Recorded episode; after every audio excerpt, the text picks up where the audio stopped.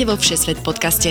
Rozhovory o všemožných miestach, všetečných ľuďoch a všelijakých nápadoch a plánoch, ako spoznať svet. Cestujte s nami každý útorok v spolupráci s denníkom SME.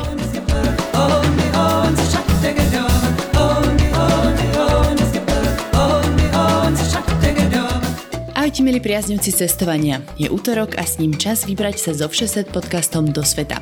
Moje meno je Tina Paholík Hamárová a s mojím dnešným hostom Michalom Porubským zavítame do Bangladešu. Michal sa dostal na pozvanie jednej z najbohatších rodín v krajine, ktorá vlastní textilné továrne. Rozprávať sa preto budeme najmä o ľuďoch, ktorí v Bangladeši žijú, o nepomere sociálnych vrstiev či podmienkach v továrniach známych značiek. Samozrejme nevynecháme ani top miesta v hlavnom meste Dhaka a odporúčanie, kde sa dá pozorovať begálsky tiger.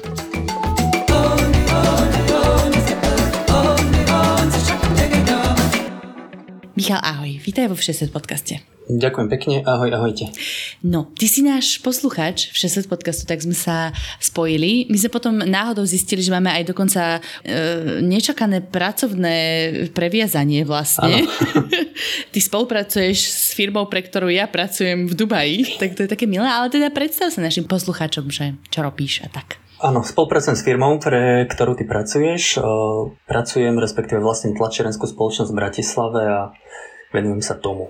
Mm-hmm. Ja som tam jeden z account manažérov, či mám na starosti aj biznes klientov. No a popri tom vo voľnom čase sa snažím hýbať, cestovať, športovať. Mm-hmm. A teraz poslednú dobu, teda posledné 4 mesiace máme doma bábo, čiže sa všetky aktivity voľnočasové točia okolo nej. Mm-hmm. No a teda k tomu cestovaniu by sme sa predtým rozprávali, že ty si zvykol rád cestovať ja to tak volám, že ako normálni ľudia, a nechcem to samozrejme generalizovať, ale že nechodíš na pol roka niekam dobrodružne backpackovať a tak ďalej, ale skôr využívaš svoj voľný čas alebo svoju možno flexibilnú pracovnú dobu na to, aby si sa mohol niekde vybrať na pár týždňov a tak akože ako zamestnaní ľudia to robia. A tak kde si takto bol v rámci svojich výletov? Tak najďalej zrejme asi Seychelles alebo Sri Lanka alebo práve tento Bangladeš, o ktorom sa budeme dneska rozprávať. Potom tak najdlhšie zrejme na Korfu, nejaké 4 mesiace som čašníkoval, hmm. ešte počas školy. Svadobnú cestu som mal autom do Istanbulu, to bolo tiež také zážitkové, najmä keď auto začalo troška poškripkávať cestou späť. S manželkou sme boli 5 týždňov na Malte, ona tam mala jazykový kurz, ja som bol na home office, to bolo vlastne v Lani počas korony. A potom také klasické európske destinácie, ešte Izrael, Jordánsko z takých neeurópskych Uh-huh. No a na, na niektorú z týchto ciest ťa možno inšpiroval aj Všesvet podcast? tak podrývalo pýtam. Ešte, uh, neviem, inšpiroval doslova asi nie, ale predtým, než som na niektoré išiel, napríklad na Island, tak som si vypočul epizódy. Ja som si to dohľadal a vypočul som si. Tak, tak to bolo akože užitočné pre teba snať. Určite áno určite. A je to také motivačné celé. Áno, my sa snažíme byť motivační ja dúfam, že všetkých poslucháčov akože nakoniec mm, donútime cestovať. Ja hovorím, že e, treba počúvať všetci podcast akože v každej rodine. No a teda k Bangladešu sa dostaňme. Ty sa tam dostal takým veľmi, veľmi milým spôsobom a, a to, že si sa skamarátil s jedným Bangladešanom, tak? Presne ako hovoríš. Skamarátil som sa s ním v Bratislave, predstav si Donedávna, teda keď som bol ešte bezdetný, tak som robil u seba doma Airbnb. Mm-hmm. To znamená, že som mal pomerne časté zahraničné návštevy a jedna z tých návštev bol práve chalán, pán okolo 50 z Bangladeša, pôvodom z Bangladeša, ale on, on je Londýnčan. Teda už je Brit, žije v Londýne veľa, veľa rokov a tak on si robí také tripy po Európe, že ide na dva týždne na Slovensko, dva týždne do Polska a tak ďalej. A takto sa ocitol zrazu u mňa celkom sme sa skamarátili, sadli sme si, pokecali sme, povodil som ho po okolí, aj sme sa tak povozili mimo Bratislavy a následne mi tak oznámil, že ak chcem, takže môžem ísť na návštevu do Bangladešu. Ja som to z začiatku vnímal ako, že, že pôjdem s ním, mm-hmm. ale nakoniec sa z toho vyplynulo, že on veľmi do toho Bangladešu už ani tak nechodí, že on už je taký usadený Londýnčan a tak na po Európe. Že vlastne tam už 15 rokov nebol? Áno, že tam už nejakých 15 rokov nebol, ale že má rodinu, sesternice, strýka, a že ma určite privítajú. Čiže asi takto. Už 15 rokov som nebol doma, ale moja rodina ťa určite, určite veľmi rada uvidí. Áno, tak on ma medzi tým pozval aj do Londýna, aj tam sme boli aj s manželkou, vtedajšou priateľkou, ale to bol len taký akože pár dňový výlet. No a to ti prišlo akože také, že v pohode, že dobre, tak idem sa tam k nejakej rodine ubytovať. Jasno, Vieš, aký si mal z toho pocit, keď ti to pán navrhol? Ja som sa tomu nebránil, ja som bol tomu rád. Ja rád cestujem, rád spoznávam nových ľudí, čiže pre mňa to bola výzva. Áno, ty si taký veľmi priateľský, že ty si mi aj povedal, že aj na tých ostatných výletoch sa vždycky s niekým skamarátiš a potom sa s tými ľuďmi uh, naprieč svetom ešte znova stretávaš. Áno, áno. Aj v Bangladeši som sa skamarátil s ďalším pánom, s ktorým sme potom vlastne išli na Island. Na Sri Lanke mám dobrý kontakt alebo aj ďalšie Airbnb, ktoré dopadlo tak, že tiež tu boli manželia z Macedónska na svadobnej ceste. Následne som ja išiel do Macedónska, oni znova už išli na výlet do Macedónska, nakoniec sa tu presťahovali a žijú v Bratislave, lebo ja mm. som bol ich nejaké zázemie bratislavské, či pomohol som im s nejakými základnými vecami na úvod. To je veľmi pekné. Toto. A žijú tu nedaleko nás, čiže v podstate aj naštevujeme teraz. Toto je poďakovanie pre vás, našich Patreónov. Ďakujeme každému jednému a jednej z vás, ktorí tvorbu 6 podcastu pravidelne podporujete. Obzvlášť našim ambasádorom Márii, Ivanovi, Patrikovi, Radovanovi a Michalovi Ziankov. Ak chcete aj vypatriť medzi našich podporovateľov, skočte na stránku patreon.com lomeno všesvet. Každý príspevok nás motivuje v tvorbe ďalších epizód. Ďakujeme. Musím sa priznať, že predtým, ako som sa pripravovala na tento podcast, tak som o Bangladeši veľa nevedela. A aj som tu stretla v Dubaji pár ľudí z Bangladeša, aj sme sa rozprávali a úplne som bola taká, sa akože môžem až hambiť, že som o tejto krajine nič nevedela, lebo um, ono dá sa povedať, že možno tým, akými susedmi je obkolesená, tak, tak je taká trošku menej výraznejšia, ale to neznamená, že nie je stále zaujímavá. Fanfekty o Bangladeši pripravené, alebo iba fakty. a je to teda prevažne moslimská krajina kedy to bol východný Pakistan, rozdelili sa v 70. rokoch a ona je vlastne keby vsadená do indických hraníc. Ona je ako keby súčasťou Indie, ale na juhu ešte chvíľku kúsok hraničí aj s Mianmarskom. A je to jedna z najviac husto osídlených krajín, že tam je 165 miliónov ľudí na relatívne malom mieste. No a teda patrí bohužiaľ medzi najchudobnejšie krajiny sveta. Je to asi najmä skrz podmienky, čo sa týka počasia. Samozrejme ústi tam niekoľko veľkých riek, je to taká obrovská delta, ktorá je ste veľmi úrodná, ale e, často sú tam záplavy a plus k tomu rôzne cyklóny a tak ďalej. Situácia v krajine, korupcia, no proste tá situácia mne je úplne taká jednoduchá. Tak aký bol tvoj prvý pocit, keď si priletel do Daky, že Bangladeš je aký? No, dobrá príprava, prvom rade z tvojej strany. Ináč, pardon, ja som v živote toto asi neurobila. Prvýkrát, čo som to takto vysypala zo seba. Ale dobre, dobre. Takže trefne. Ďakujem, ďakujem. O prvé zážitky som už mal v lietadle. Prestup som mal v Dubaji a už tie lety to som Dobrý mal... výber. Dobrý výber, výborný. A už som mal predtým aj informácie, aj v zásade, keď som išiel na Sri Lanku, že lety tým smerom sú také, poviem to tak veselšie, hlučnejšie svojím spôsobom. Čiže to bol taký prvý, prvý kontakt s Bangladešanmi, že zrazu ich bolo veľa v lietadle, lebo z toho Dubaji letelo veľa domov. Uh-huh. Následne som prišiel na letisko, tam som mal, ja samozrejme príde Európan do Bangladeše, tak isté predsudky z letiska, že to bude nejaké malé, špinavé a podobne, ale to ma veľmi prekvapilo, ako letisko bolo fakt, že postarané o letisko. No ale ako som vystúpil z lietadla, tak som sa rozlúčil s ostatnými belochmi a zrazu najbližších niekoľko dní, ktoré som tam strávil, som už ďalších nevidel mm-hmm. nakoľko to není veľmi turistická destinácia a na pasovú kontrolu víza si vybaviť a tak a už potom prišiel prvý kontakt s tými, s tými ľuďmi, ktorí vlastne ma vyzdvihovali. Najprv dáme taký sightseeing, potom sa samozrejme dostaneme aj k tomu, že s akými ľuďmi si tam stretol, ako vôbec prebiehalo to stretnutie s rodinou, ktorá ťa neočakávala, alebo, alebo teda očakávala, ale...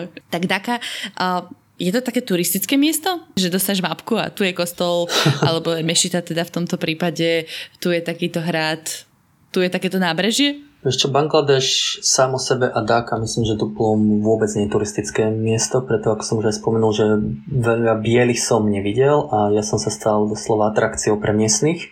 Čo som nevidel dokonca, tak nevidel som žiadnych Číňanov ani Aziatov v Slovene čo bolo až prekvapujúce, že fakt za celú dobu som nás znova nejakých, nejaký závan turizmu videl až na letisku. Ako na jednej strane to Dhaka je obrovské mesto, fakt obrovské, čiže ono sa to ten človek tam stratí, čiže na druhej strane vôbec mi to nevadilo, čiže aspoň to som mal taký živší kontakt s miestnymi. Mhm, jasné. Tak ktoré boli také pamiatky, ktoré si navštívil? No, Dhaka, Bangladeš není veľmi, není veľmi o pamiatkách, o kultúre a o takýchto záležitostiach, čiže je tam toho akože, keď poviem, že pomenej, tak není to zase úplne pravda, lebo určite toho dosť, ale nie sú to nejaké turisticky vyhľadávané destinácie. Ale keď niečo konkrétne spomínam, tak je pevnosť Lalbach Fort, mm-hmm. ktorú keď niekto zablúdi niekedy do dáky, tak určite odporúčam, lebo je to v podstate pevnosť takmer v strede mesta, kde keď vojdete cez múry, tak zrazu iný svet, všetko stíchne. A to proste stačí dvoj, možno trojmetrový múr, ktorý to oddeluje od ulice a ten hluk, proste samozrejme niečo na pozadí bolo počuť, ale proste zrazu už uši mali pokoj.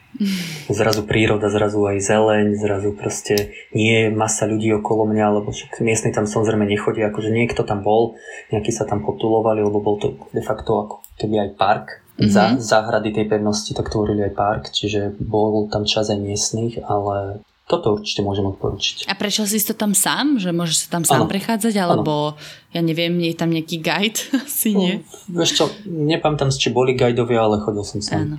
Čiže mešita Lalbach Fort. Um, pevnosť. Pevnosť. Áno, pevnosť. Vidíš, to, ja to som si chcela nadhodiť na to, že či si tam navštívila nejakú mešitu teda.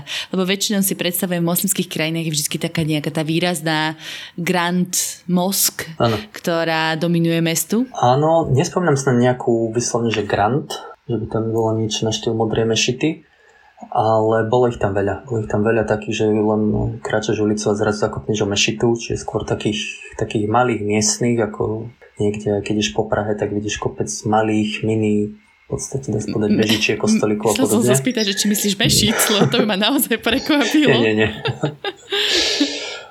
Čiže, čiže bol, bolo ich tam mnoho. Samozrejme, 10, myslím, že cez 90% Bangladešanov sú muslimovia a mm-hmm. vyznávajúci moslimovia, čiže oni navštevujú tie mešity. A mal som pokus vojsť do jednej, mal, avšak mal som Mal som kraťasy síce pod kolena, ale miestni páni, ktorí postavali pred mešitou, mi to zatrhli, že proste mám na koľaní.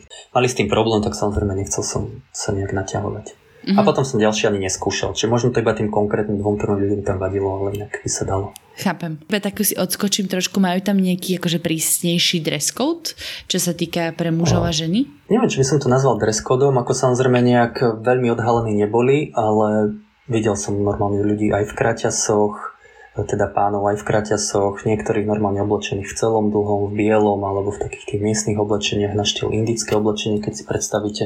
No určite som nevidel nikoho v plavkách alebo výrazne odhaleného, mm-hmm. ale keď sa bavíme od trička a kraťasov oblečený viac, tak to bola úplná zmes ľudí v tomto. Keby si povedal, že si stretol niekoho v plavkách v centre Daky, to by ma naozaj šokovalo. Vrajím, že som sa dozvedela veľa nových informácií o tejto krajine, ale až takto ďaleko nie presneme sa do centra. Uh, ty si povedal, že ten miestny downtown, alebo teda nejaké že centrum centrum mesta uh, sa volá Purandaka. Ano. Ale že si ho ani zďaleka nemám predstavovať ako downtown v iných mestách. Napríklad toto v Dubaji. No to zrejme nie. Tam je to práve, že to staré mesto je tá najchudobnejšia, ďaleko najchudobnejšia časť mesta v podstate tí ľudia, neviem z čoho žijú, lebo veľa z nich sa doslova žilo na odpadkoch. Oni to tam triedili, prehrabávali, nosili z miesta na miesto niečo. Tam bolo zmes hydiny, ktorá pomedzi to pobehovala, čiastočne ovce, barany, kopec psov, čiže uh, samozrejme ten odor okolo toho. Mm. No fakt, pri pohľade na to človek uvedomí, že ako sa dobre má. Mm-hmm. Čiže toto, toto, z toho, čo som zatiaľ videl za svoj život, tak toto bola tá najväčšia chudoba. Zrovna v tom, v tom historickom centre polorozpadnuté domy na tehlu, proste to, a ľudia v tom žili. A to bolo akože nejaké trhovisko, alebo to bola vyslovene, že obytná časť? Nebolo to, že doslova trhovisko, ale bolo to, áno, bol tam aj kopec obchodov, každý sa snažil pred tými budovami, ťažko ich nazvať, či to boli obchodíky, alebo domy, alebo všetko v jednom Mm-hmm. Proste, oni sa snažili niečo predávať, niečo robiť, niečo majstrovať a zrejme tam aj bývali, alebo nad tým bývali. Že... Jasné. Akože viem si to asi predstaviť, veľmi sa snažím možno, že sa upínať na tú návštevu v Indii, že keď sme napríklad boli v Díli, tak tam bola taká veľmi rušná ulica Chandy Chowk, kde presne som mala takýto pocit, že dialo sa tam všetko a nič akože áno, predávali tam, obchodovali tam, šili tam topánky na ulici, uh-huh. ale že rovno na chodníku pod tebou, a, ale tiež, že som mala z toho iba taký vlastne, ani nie že organizovaný, deorganizovaný chaos. To tam bolo. Tak tak nieko si to predstavujem asi uh, v tej porandáke. No, zrejme áno, tento opis bude sedieť. Yes. No, zároveň ešte by som doplnil, že nachádza sa toto miesto pri rieke, pri rieke Buriganga a tá rieka, neviem či celá, ale minimálne v tejto oblasti je extrémne špinavá. Tam je kopec naplavených vecí a tí ľudia, vezme toto triedili, vyberali z rieky veci, neviem, či sa snažili aj niečo lobiť v tej rieke, ale proste oni žili čiastočne na tej rieke. Uh-huh. To je pokračovanie Gangy teda, hej? Uh, nie, nie, nie. Toto je, toto je osobitná rieka, pokračovanie Gangy sa volá Padma. Aha. Táto Boriganga sa potom do nej vlieva niekde pod dávkou južnejšie. Aha, OK. A ja som chcela spýtať, že či má pre nich nejaký význam vyšší? O, myslím, a... že náboženský nie, ale tak určite má pre nich význam taký ten bežný obchodný, lebo po tej, je to obrovská rieka, to je proste ďaleko väčšie ako Dunaj. Dunaj v Bratislave. Boli na ne lode, čiže zrejme nejaký transport tovaru, transport ľudí, čiže v tomto kontexte určite má význam. Ešte jedno miesto, čo si mi spomínal, e, že by sa tam mohli ísť ľudia pozrieť a to je múzeum, ktoré si ty síce nenavštívil, ale vieš, že tam je nejaké múzeum, ktoré by si mohol odporučiť. Áno, je to Aksan Manzil, je to v podstate bývalý palác, v súčasnosti múzeum jak som k nemu nezablúdil. Tam celkovo s orientáciou to bolo troška horšie, lebo nemal som, samozrejme Google mapy mi nefungovali, čiže aj keď som si niečo offline stiahol, tak nebolo to úplne presné. Stalo sa mi, že aj hľadal som niečo konkrétne a keď som prišiel na miesto, kde to malo byť podľa mapy, tak proste ani chyru, ani slichu. To nie je tak, že to asi presťahovali, proste úplne, že, že nič, že to tam ani nemal šancu byť. Vyberme sa na teraz eh, mimo Daky. Ty si totiž síce býval u rodiny, ktorá bývala v Dake, ale oni ťa zobrali na také vidiecké sídlo nedaleko. Tak tam to ako vyzeralo? No to ich vidiecké sídlo vyzeralo tak, že bolo to na dedine, keď si predstavíš nejakú takú haciendu, ktorá je obklopená múrom, pomerne rozľahala udalosť, okolo obklopená poľami, ktoré patrili im. Ale sama tá dedina, alebo to, to mestečko samo o sebe vyzeralo tak, ako keď si vieš predstaviť tiež nejaké takéto indické, alebo možno do, do istej miery aj slamové mestečka, tiež to také chudobnejšie bolo, tiež ľudia tam hývali, obchodovali. Aj si pamätáš názov? Myslím, že Kančan to bolo. Kančan. Je to nedaleko, nedaleko dáky, čiže uh-huh. možno taká hodinka, hodinka autom. No a teda ten vidiecký život sa nejako zásadne líši od mestského? To, čo som videl, tak ešte, no, bolo to pokojnejšie, lebo nebolo tam toľko aut, nebolo tam, nebol taký hluk, samozrejme boli tam tie rôzne rikše a tuktuky a trúbenie, zvonenie a podobne, čiže bol tam kľud, ale tí ľudia tiež no, sedeli pred, pred domami, prenašali niečo, boli tam obchodíky, čiže ale obchodíky v takomto miestnom zmysle, samozrejme to sa nedá hovoriť, že idem do elektra niečo si kúpiť, mm-hmm. čiže mm-hmm. to bolo také... Zmiešaný tovar by som to nazvala. Zmiešaný tovar doslova. Áno, a, a teda okrem toho, že tam posedávali, tak to si mi sa veľmi páči, ako si mi opisoval, že oni vlastne stále niečo prenášali, že to bolo ano. ako mravenisko. Tí ľudia sa proste presúvali a nosili veci z bodu A do bodu B. Áno, ono to zrejme má nejaký zmysel, ktorý takto Európan, keď tam sa zrazu ocitne, tak nevie pochopiť. Uh, ale áno, oni, oni nachodili, určite nachodili kilometrov každý z nich. Čiže určite to nebolo o tom, že teraz sedia na ulici a čakajú, že čo ich stretne v živote a kto pôjde okolo a hodí im nejaké peniaze. Čiže oni fakt, že snažili sa, makali a, a súčasťou toho bolo aj nejaký zrejme taký oddych a sedenie a, a taká komunikácia so ostatným mm. No a to vidiecké sídlo, to si predstavujem ako, vieš, zo seriálu Dallas alebo, alebo z nejakej telenovely juhoamerickej, keď si povedala aj to slovo hacienda. Uh-huh. Uh, vieš, že ešte tam máš tie rohy, bývolie zavesené. No počkaj, bývolie asi tam nebudú zavesené. Ano. Lebo aj hinduisti sú v krajine, tak ty by si tam krávku nedali. To, to, nie, nie, nie. Krav, krávky tam neboli takto zavesené. A, no tak ako to vyzeralo? Trošku to priblíž. No, na rozdiel Dallasu bolo to jednopodlažné sídlo. Vo všeobecnosti na vidieku tie budovy boli jednopodlažné. Vôjdeš do domu, veľký vchod, veľká hala alebo sála s jedalenským stolom, služobníctvo, niečo ako kuchyňa, veľa izieb, terasa, bazén. Ten bazén nebol ani taký ten klasický, ako si predstavíme, že bazén, že ideš a slníš sa tam a kúpeš, ale to bol taký skôr imidžový bazén, ale pomerne veľký. No a fontána. No a veľa priestoru aj okolo domu bolo, že tam jeden deň sme zažili, oni mali nejakú oslavu, nepamätám si význam presne tej oslavy, ale proste prišli tam stovky ľudí a on sa to zmestil do toho areálu, čiže vytvorili taký nie ani že úplne, že stan, ale také, taký prístrešok na záhrade. E, bol tam mm-hmm. veľa stolov, živá hudba, jedla, čiže taký ten bufet štýl, samozrejme s miestnymi jedlami. A kde si trávili najviac času akože v tom dome? Že majú nejakú spoločenskú miestnosť, alebo v obývačke pre telkou, alebo... telku popravde ani si nejak neviem vybaviť. Podľa mňa v každej izbe majú isté fiče strašne na bollywoodských filmoch a seriáloch. Možno áno. Ešte čiastočne v svojej izbe, lebo som potreboval, najmä keď som prišiel, tak potreboval som troška vypnúť. A potom vždy s niekým, s tými ľuďmi. Čiže ja som sa tak, e, nie že ani ja nalepil na niekoho, oni si ma tak striedali, delili, že teraz stráviš čas týmto, teraz týmto. A ten daný človek už vymyslel nejaký program. Nie vždy to bolo v rámci toho areálu, že išli sme aj do tej osady, do tej dediny, alebo sme tam plavili na loďke a išli do miestneho podniku, oficiálne na čaj a neoficiálne, tak aj, dalo sa aj pivo v moslimskej krajine. Uh, teda neprekvapuje ma to. Keď Poznám. máš kontakty. Poznám to. A ale... takto, že tak, toto bol celý môj pobyt v podstate, či už e, na tom vidieku, alebo následne v Dáke, že až na výnimky dvakrát, keď som odišiel od nich, akože samozrejme ohlásenie odišiel, že som šiel sám na vlastnú pes niekam, tak vždy zvyšok času si ma oni tak striedali. Jasne, rozumiem.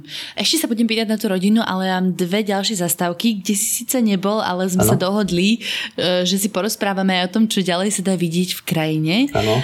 A to je napríklad mesto Chittagong. To je teda druhé najväčšie mesto, ktoré je práve v tej juhovýchodnej časti krajiny blízko mianmarských hraníc. Tak Prečo podľa tvojich informácií sa tam oplatí ísť? No, čo sa mňa týka, tak ja som tam dostal tiež pozvanie teraz následne do Čitakongu od ďalšieho pána z Bangladeša, ktorého som tam stretol, s ktorým sme boli vlastne aj na Islande. A on mi to opisuje ako veľmi krásne a tiché mesto proti Dáke, samozrejme zrejme aj bude, lebo je to proste, ty spomínal... A to dru- nie je až taký problém. Áno, druhé najväčšie, čiže Dáka, keď je z najväčších na svete, tak toto zase nemá problém byť výrazne menšie. A hlavne pod tým mestom, niekoľko desiatok, možno 100 kilometrov je pláž Cox Bazar, mm-hmm. ktorú miestny aj teda Google označuje za najdlhšiu piesočnú pláž na svete. Keď som spozeral fotky, tak ako je také od nevidím do nevidím. Čiže ne, neviem, či je úplne najdlhšia, ale myslím, že stojí za to. Mm-hmm. Za to ju navštíviť. Miestni sú na ní veľmi hrdí, aj mi o nej rozprávali, že proste tam sa zvyknú chodiť aj kúpať. Aj keď to nemajú v kultúre zrovna to, ako my, Európania, že ideme na pláž slniť sa a, a kúpať a podobne. Mm-hmm, ale jasne. oni, keď idú na pláž, tak trávia tam nejak čas, že idú piknikovať v podstate, alebo sa tam zídu rodiny a priatelia a podobne. Čiže toto je ich také miesto. A fakt tie fotky, keď si aj vygooglite, tak vyzerá to veľmi pekne a celkom čisto. No a ďalšiu vec, Národný park Sundarbans, ono je na juhu pod Dákou. Mm-hmm. No, ten národný park je v dvoch krajinách, je jednak časť parku v Indii, časť Bangladeši. Je to v ústí tých všetkých riek a riečok, čiže ono je doslova že ten park na vode. A tam sa vyskytuje bengalský tiger. Uh. No, čiže... Uh, čiže je, tam je to také pozorovať, dosť ra- hej? Pozorovať je asi silné slovo. Môžeš sa ísť ho pokúsiť pozrieť alebo zazrieť. Ale málo kto ho uvidí, väčšinou ah. už je úspechom vidieť nejaké stopy alebo pozostatky fekálie tohto zvieraťa. Aha, jasné. Čiže není to taká bežná vec ho vidieť keď ho aj vlastne chceš vidieť a doslova, že ísť do toho parku za účelom vidieť tigra, tak musíš so sprievodom, s ozbrojeným sprievodom, nemôžeš na vlastnú pest, teda oficiálne nemôžeš na vlastnú pest a musíš si zaplatiť vstup do Národného parku a štandardne tam tie prepravy. Preprava potom je na nejakých loďkách a tak. Čiže ako, keď som mm-hmm. spozeral, čo to stojí, tak nebolo to nič hrozné, okolo 50 eur to bolo. Nič uh, náročné pre našinca a určite za to môže stať, aj keď to tigre možno človek neuvidí, ale určite tá príroda stojí za to. A takisto sú tam aj nejaké iné zvieratá, presne. My sme taktiež pozerali tigre v Indii a videli sme otlačok packy a teda jedno hovno, ale tak ako si povedal, mm-hmm. že to je úspech. A, ale videli sme rôzne iné zvieratá. Slony, bivola, pávy tam behali a celé to bolo také akože veľmi magické, lebo sme šli hneď za úsvitu, tak asi tak nejako si to predstavujem. Plus teda nie je to vo vnútrozemí, ale je tu na tej delte všetkých tých Brahmaputiera, Gangi a Padmi a tak ďalej. A, tak podľa mňa to musí mať tiež svoje čaro. Určite má, o tom nepochybujem. Prejdeme k tej rodine, už sme tak čo to načrtli. Ano. Mne sa veľmi páčilo, ako si mi opisoval to stretnutie, lebo teba teda prišiel na letisko vyzvihnúť ich vodič. Ano. Už to je také zaujímavé, že ako naozaj veľmi bohatá je tá rodina, keď teda majú vodiča, spomínal si služobníctvo na Haciende, tak je to naozaj, že top rodina v krajine? Zrejme áno. Ako, neviem reálne fakt, aké sú ich majetky, ale sú veľa, veľmi vážená rodina a známa rodina v rámci Bangladešu. Majú aj kontakty na vysoké politické špičky na vtedajšiu premiérku, kde napríklad aj v tej Haciende, aj potom v byte, keď sme boli v Dáke, tak e, veľa fotiek z rôznych akcií, ja neviem, či už to mhm. boli narodenné vo slave alebo niečo, ale proste boli tam členovia rodiny a premiérka, alebo členovia rodiny a niekto ďalší významný, čiže Premiérku som poznal, lebo čo si predtým som si naštudoval, čiže som zhruba vedel o tom, ako tá osoba vyzerá. Ja, že, ja, že bola u teba na Airbnb a ste sa skamarátili. to, to ešte nie, ale možno aj to bude raz. Čiže sú určite vážená rodina. A samozrejme, povedzme to tak, že tie bohaté rodiny zrejme sú bohaté preto, lebo toto napojenie na politické špičky majú. Mm-hmm. Čiže už čo je za tým, detaily samozrejme toho neviem, ani mi neprináleží to viac hodnotiť, ale faktom je, že majú napojenie a faktom je, že sú fakt, že bohatí. Ale na druhej strane určite môžem povedať, že by to nejak zneužívali voči svojim zamestnancom alebo okoliu. Mm-hmm. Sú veľmi milí, priateľskí, ústretoví aj voči služobníctvu, to som zažil v podstate na vlastnej koži, že veľmi slušne s nimi vychádzali aj keď sme boli na návšteve v ich fabrikách, tak vyzeralo to fakt, na úrovni. No a nakoľko teda boli nadšení, že si tam došiel? Lebo ja si viem predstaviť, že keby som teraz poslala niekoho toto z Dubaja mojim rodičom do Považskej Bystrice, takže že, a teda najprv by som sa 15 rokov doma neukázala, to je druhá vec, a, takže asi by úplne nevyskakovali od radosti. Vieš čo, oni, oni to tiež brali, by som povedal, že ako istý zážitok mm-hmm. alebo takú zmenu v živote, že tiež som im to do istej miery spestril. Tá ich, e, povedzme, že pohostinnosť boli určite veľmi pohostení, lebo však dali mi všetko, čo som si aj nepýtal, oni fakt starali sa maximálne ako vedeli, ale na druhej strane my, Slováci alebo ako Európa, nemáme istú predstavu o tom, že vojdeš k niekomu na návštevu a ako prebieha celý ten proces na úvod. A toto tam úplne úplne bolo vynechané. Sice akože samozrejme prišiel vodič po mňa na letisko, ktorý mi pomohol, respektíve mi do slova vybavil víza. Mm-hmm. Následne ma naložili do auta a odviezli niekam do toho vedeckého sídla. Čo som ani nevedel, že ideme tam, lebo proste on pre mňa prišiel človek, ktorý nehovoril po anglicky, naložil ma do auta a odviezol ťa a zrazu ma viezol. A oviezol ma za mesto, čo chvíľa mi tiež som tak rozmýšľal, že však vedel ja som, sa že... pýtal na krvnú skupinu a tak? Toto to, to nie, to by si už zistili následne. Ale mal som nejakú predstavu, hej, že kde zhruba z letiska máme ísť. Keď mapy samozrejme nešli, tak aspoň podľa slnka som vedel, ideme na juh alebo ktorým smerom. Wow. A, a zrazu ideme úplne inde.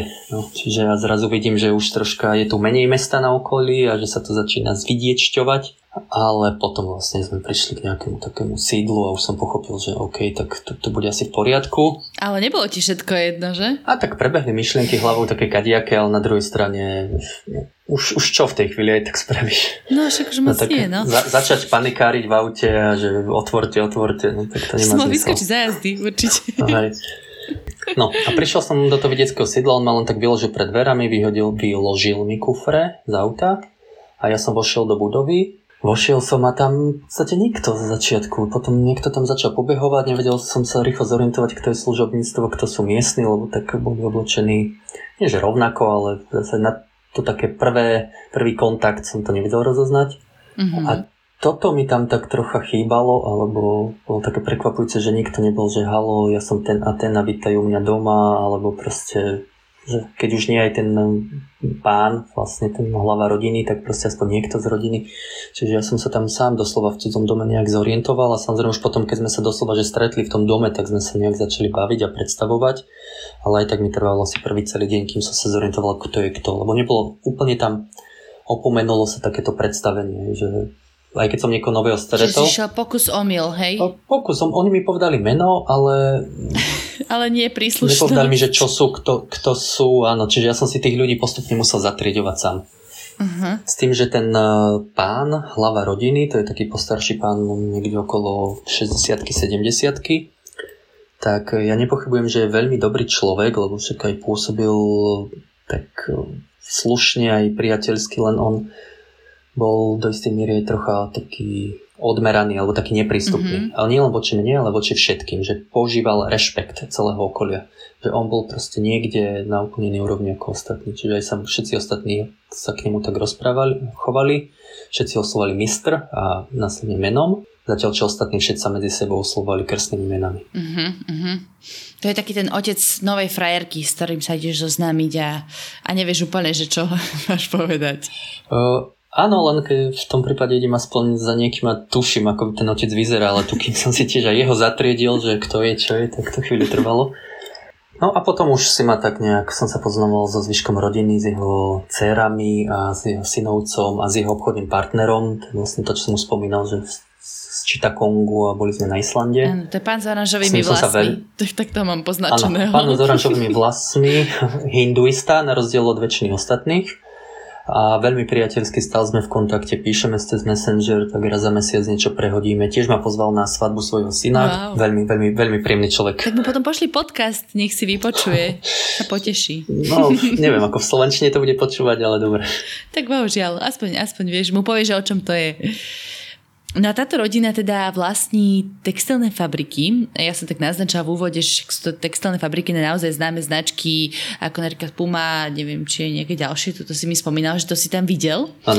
Ako vyzerali tie fabriky? Ty sa tam bol pozrieť, lebo to ma veľmi zaujíma. Vieš aj skrz to, že však o tom je veľa informácií, že tie fabriky často využívajú detskú prácu, nie je tam všetko na poriadku s ľudskými právami a tak ďalej. Tak aký si mal z toho pocit? No, toto som samozrejme naštudoval, respektíve ani som nemusel študovať, ale toto v živote človeka stretne takéto informácie, že v Bangladeši, Vietname, v juhovýchodnej Ázii, že sú tí ľudia zneužívaní a robia za babku. Ale na druhej strane v praxi, keď som to videl, tak som bol aj príjemne prekvapený, že fabriky boli čisté, Videl som ich rozpis smien, zažil som, ako sirena zahlasila obednú pauzu, všetci sa zdvihli, odišli. Nevidel som žiadne pracujúce deti, že by, ja neviem, do 10 rokov niekoho. Samozrejme, videl som mladých ľudí, že ja neviem, mali 15, 16, 17 možno, ale určite nie, nie že doslova detská práca. Mm-hmm. Uh, ako, malo Čiže zdalo sa ti to taká normálna firma, hej? Dal sa mi to ako, že fakt veľmi normálna firma, aj tí ľudia vyzerali, neviem, či povedať šťastne, ale vyzerali, že normálne, nevyzerali, že trpia v tej práci. Aj bolo to normálne tá fabrika tak členená, že malo to nejakú hlavu a petu, že to nebol nejaký zmes všetkého. Čiže po tejto stránke to bolo fajn. Na druhej strane oni vlastne tých fabrik veľmi veľa, čiže je to určite viac než 10, niečo medzi 10 a 20. Ja som bol v dvoch. Mm-hmm. Čiže, a ste nezobrali áno, do tej hej, shady fabriky, kde si v starých áno. hangároch alebo čo? No, neviem, či také sú, alebo či majú jednu, dve reprezentatívne, kam berú návštevy a podobne, ale mm. na druhej strane aj tieto všetky textilné značky, oni už sú troška tlačené rôznymi ľudskoprávnymi organizáciami, že si majú dohľadať na to, v akých, v akých podmienkach pracujú tí ľudia, ktorým šijú toto všetko. Čiže predpokladám, že už je to trocha lepšie ako neviem, 20 rokov dozadu. A hovoril si, že aj tá situácia sa zlepšila po takej tej katastrofe, čo mali myslím, že v roku 2013, ano. kedy tam ano Spadla jedna tá fabrika, že zabilo sa tam naozaj veľmi veľa ľudí, stovky. Mm-hmm. Vyše, vyše tisíc ľudí tam vtedy zomrelo a vtedy to bolo dosť halo, lebo v zásade bolo tak, že tá budova nebola spôsobila na prevádzku a napriek tomu majiteľia tých fabrík trvali na tom, aby to tam mm. naďalej fungovalo a proste sa im to tam zasypalo. Veľmi veľa ľudí zomrelo. Mm-hmm bolo to teda aj medializované v tom období a je toto taká, taká pamätná udalosť pre nich, lebo aj tí miestnymi, tí, tá miestna rodina mi to spomínala, že zrazu boli nejaké normy mm-hmm. na to, ako môže budova, koľko pojme a tak ďalej, čiže už to není, že úplný, že ako sa povie, že doslova Bangladeš. No aj tá, tá moja rodina aj celé to tak pôsobilo, že fakt oni si dávajú záležať na tých svojich zamestnancoch. Mm-hmm. Lebo oni mi aj budovali im tam školu, mali tam kriketové centrum a tak ďalej, čiže oni, čiže nezdá sa mi, že by to bolo divadielko. Samozrejme ne, je obrovský nepomer v životnej úrovni týchto majiteľov tej fabriky a tých zamestnancov, ale na miestne pomery a na to, čo som zažil v tej Purandáke, tak títo zamestnanci v ich fabrikách sa mali dobre. Mm, čiže to bola taká stredná trieda, hej? Ktorá, ja som si pôvodne myslela, že v Bangladeši úplne asi nie je, lebo viem si predstaviť pre takých tých ultra bohatých ľudí mm-hmm. aj tých úplne najchudobnejších a vždycky mám pocit, že tá stredná trieda v takýchto krajinách chýba. Možno aj chýba, možno aj je. Určite táto trieda má bližšie, ďaleko bližšie k tým chudobným, ale nie sú to už ľudia, ktorí sú, že by som povedal, že doslova vykoristovaní alebo že doslova žijú na smetisku táto trieda. Čiže áno, je tam niečo medzi tým, taká tá pracujúca, pracujúca vrstva. Jasné. No a aké značky si tam videl teda, že sa šijú v továrniach? No asi všetky tie také miestne. HM si tam šije, pumy, doslova som videl, ako sa tie pumy objavujú na tričkách, ako proste... Tam ideš, skáču.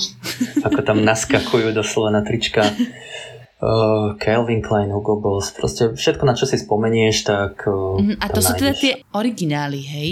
To sú originály, lebo áno, však aj u nás, keď to kúpiš, tak má to nejakú vysačku Made in Bangladesh alebo Made in niečo, China, mm. Vietnam.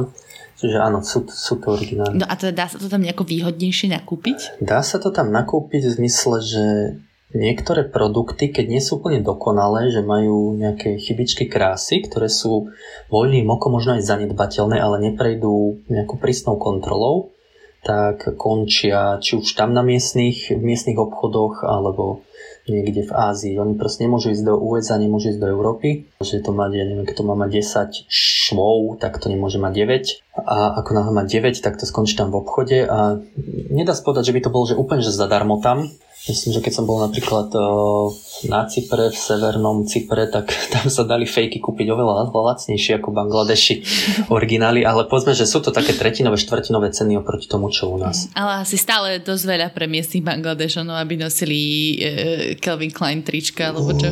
Určite áno, určite na ich príjmy zrejme toto. Ani som nevidel, že by takéto oni nosili, čiže... Je Bangladeš bezpečný? Mal si z neho taký pocit, že, že nebal si sa? Určite áno, určite, určite áno, je bezpečný. Mm-hmm. Ne, nemal som akože také chvíľkové strachy alebo obavy, samozrejme, keď ma viezli za mesto v aute, ten prvý kontakt, to bolo možno prvé. Druhú takú situáciu som mal zvláštnu, keď som sedel v motorovej rikši len ono to má vzadu také ako uzatvárateľné kupé, že sa tam vieš normálne zavrieť znútra a sedíš tam mm-hmm. a zrazu sme takto stali v zápche a iba vidím, že cez také okno iba cez, sa tam prsty objavili z ničoho nič a prostitútka začala na mňa tak s jazykom a nebudem opakovať tie slova, čo povedala v angličtine, som má naučené také tie tri, tri slova, mm. ale proste taký ten hadí jazyk vyplazujúci a ponúkajúca mi, ponúkajúca sa mi, no. Ale akože tam, na, na toto nemáš chuť, akože vôbec. Chápem, bol si zaskočený. No, a to, to ma troška, troška ma to vyľakalo ten okamih. Aha. Ale, ale, tak akože nemohla nejako, že dovnútra, dovnútra sa dostať, nie? Že ty si bol... Bol som, bol som zamknutý takou páčkou, ktorú ale keby bola veľmi škovná viesiť cez to okienko otvoriť zvonka, ale... Ale tak, čiže, snať, mohla. snať by ťa tam, kde si on ne, nevyťahla von a neuniesla, alebo čo? Tak ona nie, ale vieš, akože možno nejaké miestne skupiny. Ale v zásade okrem, okrem tohto incidentu myslím, že bolo všetko. Tí ľudia boli veľmi priateľskí, čiže určite nemôžem, naz- nemôžem povedať, že krajina je po tomto smere nebezpečná, čo sa týka ľudí.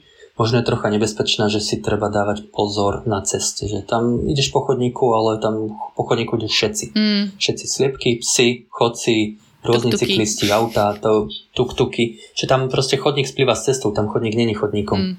Čiže na toto stradať bacha, aby ťa niečo nezrazilo. Ešte si mi spomínal, že možno tá situácia bola taká trochu vyhrotenejšia počas volieb, lebo ty si tam bol v roku 2019 teda a zrovna si stihol, ano. myslím, že prezidentské alebo parlamentné voľby a, a vtedy je teda zákaz vychádzania. Áno, boli to voľby, myslím, že nejaké miestne, ako za starostu dáky alebo primátora. Mm-hmm. Áno, je zákaz vychádzania, respektíve obmedzenie vychádzania iba do nejakej vzdialenosti od obydlia, takisto ako sme ste my zažili z posledné dva roky sem tam počas korony. A na druhej strane zákaz e, jazdy vozidiel, okrem vozidiel, ktoré majú výnimku samozrejme, čiže to, to bolo také zaujímavé, že zrazu ulica stíchla. Ale tak to nie je ani že nebezpečné asi. Nie je nebezpečné. Oni, oni sa tým bránia voči tomu, aby vznikli zbytočné protesty. Alebo a... aby niekto išiel voliť, hej? Tak neviem už do akej miery, kde chodia tí ľudia voliť, ale proste mali, majú takéto opatrenia. Jasne. No a ešte čo by som spomenul, že v rámci mesta, samozrejme ako som bol jeden alebo jediný biely široko ďaleko, tak som sa stal miestnou atrakciou. uh, bol som s pánom s oranžovým vlasmi v jednom parku na veľtrhu kníh a tam zrazu som nejak zaujal miestnych šuhajov a jeden, jeden ma požiadal o fotku, tak samozrejme no problém, tak spravíme si fotku, druhý, tretí a zrazu tam rad ľudí čakajúci na fotku so mnou, čiže v ten večer asi som bol plný Instagram mnou. Bol si celebrita. Dáke. Bol som celebrita. Za začiatku je to v pohode fajn, len už potom, keď aj chceš ísť, aj chceš niečo robiť a tak a už vidíš ten rád, že on nekončil ten rád. Mm-hmm. Proste keby som, keby som to neuťal, tak stojím tam teraz. Po tejto, ale samozrejme to nie je, že ja, ale to proste biely je pre nich atrakcia. Ale na druhej strane, čo im kvitujem a čo je veľmi super, že oni to, že videli, že som biely a že samozrejme zrejme oni v hlave majú, že biely, boom, peniaze, tak nezneužívali to. Ani v tej najchudobnejšej časti proste oni chceli sa mi pozdraviť, aj sa pozdravili, podať ruku, potľapkať sa len tak, alebo také how are you sir? Iba prehodiť slovo, ale nikto mi nenastrkoval ruku, že daj mi niečo, alebo žobrali, proste vôbec som... Čiže tešili sa asi z toho, že tam niekto ano, prišiel. Áno, oni, oni, oni boli že... radi, oni mali zážitky, aj tí, čo sa ma možno nedotkli, neodfotili, tak mali už zážitok toho, že videli bieleho. A, a to bolo aj krásne, oni fakt a, ten úsmev, tá dobrosrdečnosť, že to, toto je super na tých ľuďoch tam. E, dobre, Michal, prejdeme si tak už len v bodoch takúže logistiku aby ľudia sa vedeli pripraviť na cestu do Bangladeša. A čiže s vízami je to ako? Okrem toho, že ti vybavil pán vodič na letisku, tak pre Slovakov to ako platí? No tak buď máš kontakty, alebo nemáš na ambasáde v Berlíne, pod, ktorý, pod ktorú spadáme kde si to môžeš vybaviť. Ja som to riešil až na mieste, lebo dočítal som sa, že sa to stačí na letisku, aj rodina ma ubezpečila, že stačí na letisku, čiže keď prichádzaš cez dáku, lietadlom, všetko sa dá na mieste, keď ideš ale fyzicky cez hranice pešo z Indie, tak si to musíš vyriešiť vopred. Uh-huh. Aj si pamätáš, koľko stali tie víza? Myslím, že 50 eur to bolo vtedy. Uh-huh. Čiže ne, neviem, koľko stoja teraz, no nemyslím, že to bude nejak výrazne drahšie. Boli to turistické víza na 90 dní, čiže taká, taká normálna položka. Jasné. Áno, po, potreboval som pozývací list, samozrejme, alebo potrebujete potvrdenie ubytovania a spiatočnú letenku. Aha. Také tie štandardné veci, keď ideš do takýchto krajín, že aby ti vydali víza. Že potrebujú mať uistenie, že kam ideš, čo ideš, čo budeš robiť a kedy ideš naspäť. Áno, a hlavne, či ideš naspäť.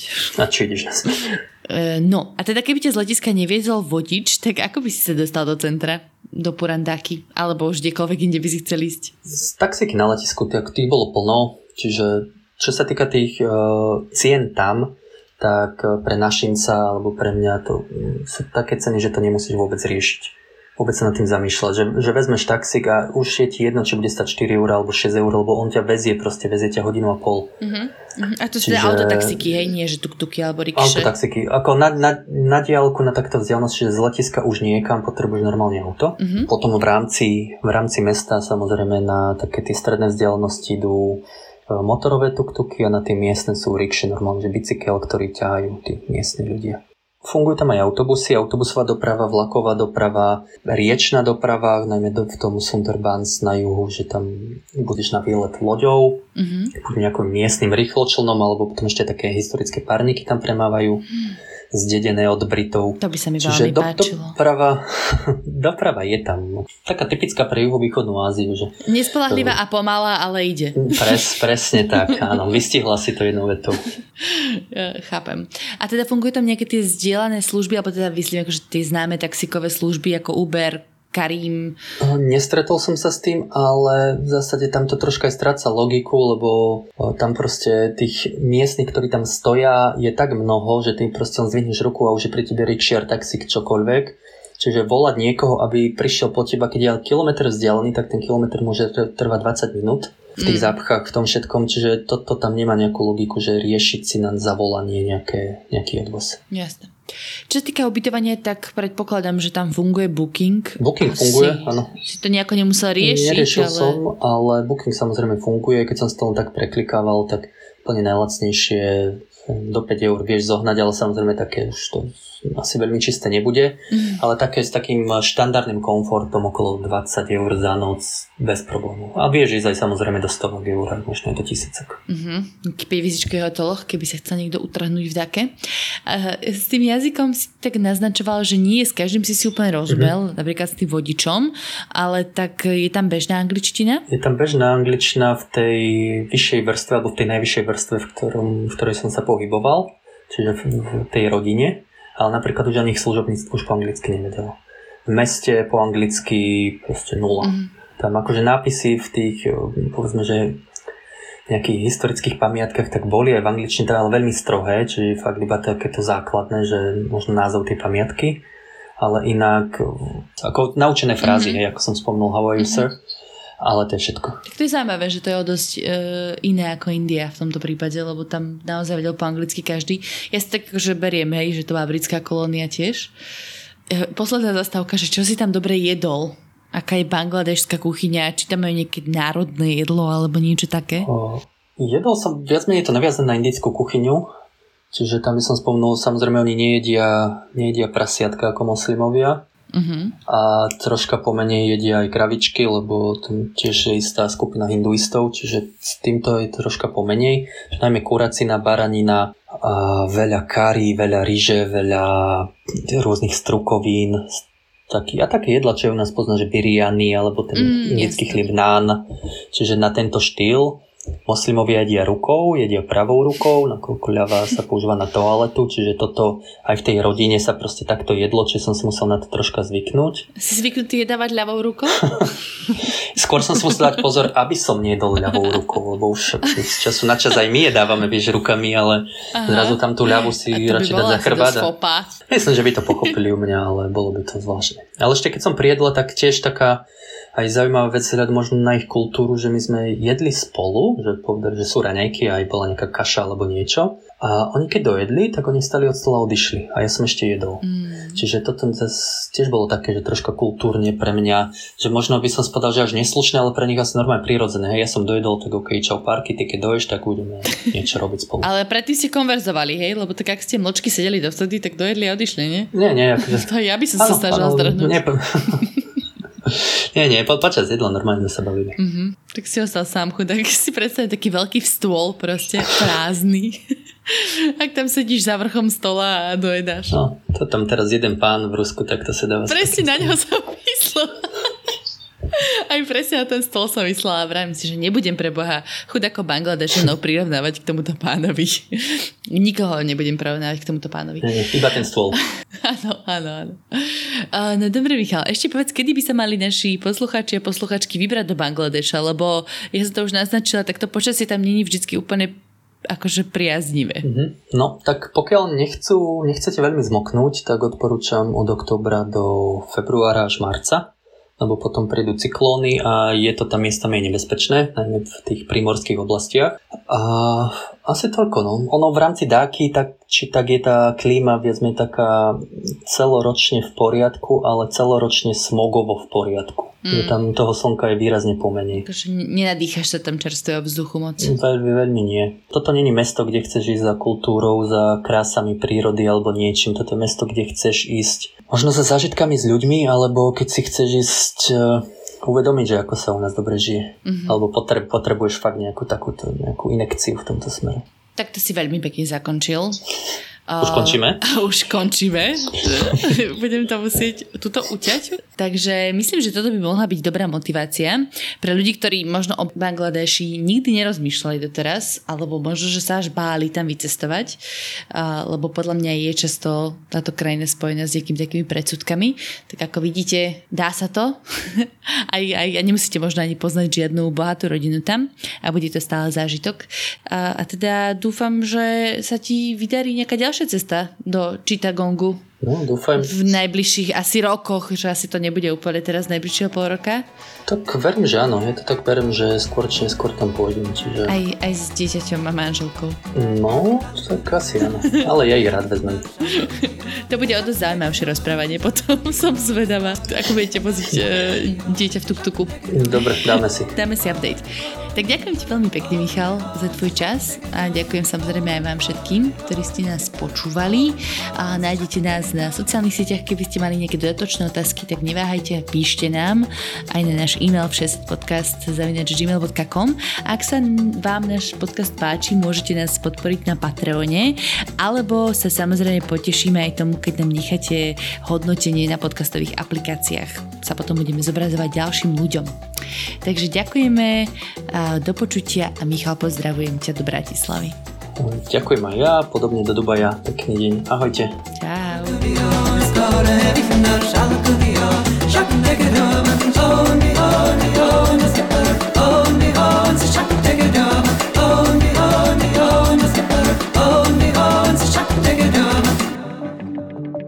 Prečo kolagen nie je žiadnym zázrakom ani skratkou k zdraviu? prečo je dôležité očkovanie proti chrípke a ako je to s vitamínmi a čo má imunita spoločné s črevnou mikroflórou. Ja som Denisa Koleničová a na všetky tieto otázky budeme hľadať odpovede v novom týždennom podcaste denníka Sme Vizita. Spolu s hostkami a hostiami sa budeme rozprávať o zdraví aj chorobách, o tom, čo funguje aj čo nefunguje, alebo kedy vám predajcovia liečivých zázrakov len obyčajne klamú. Podcast Vizita nájdete každý útorok vo vašich podcastových aplikáciách, ako aj na sme.sk.